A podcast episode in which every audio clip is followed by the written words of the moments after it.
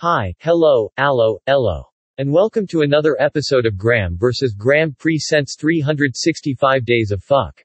The podcast where Graham simply says fuck. Or a variation of fuck. Nothing more, nothing less, just fuck. Enjoy. Day 280. Fuckery. This week's what the fuck moment happened when Graham was taking a phone payment. He told the caller their balance was $98.21, but it was really $36.38. It took Graham over a minute to figure out how he came up with $98.21.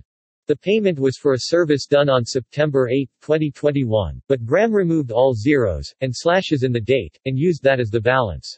In his head, he said what the fuck.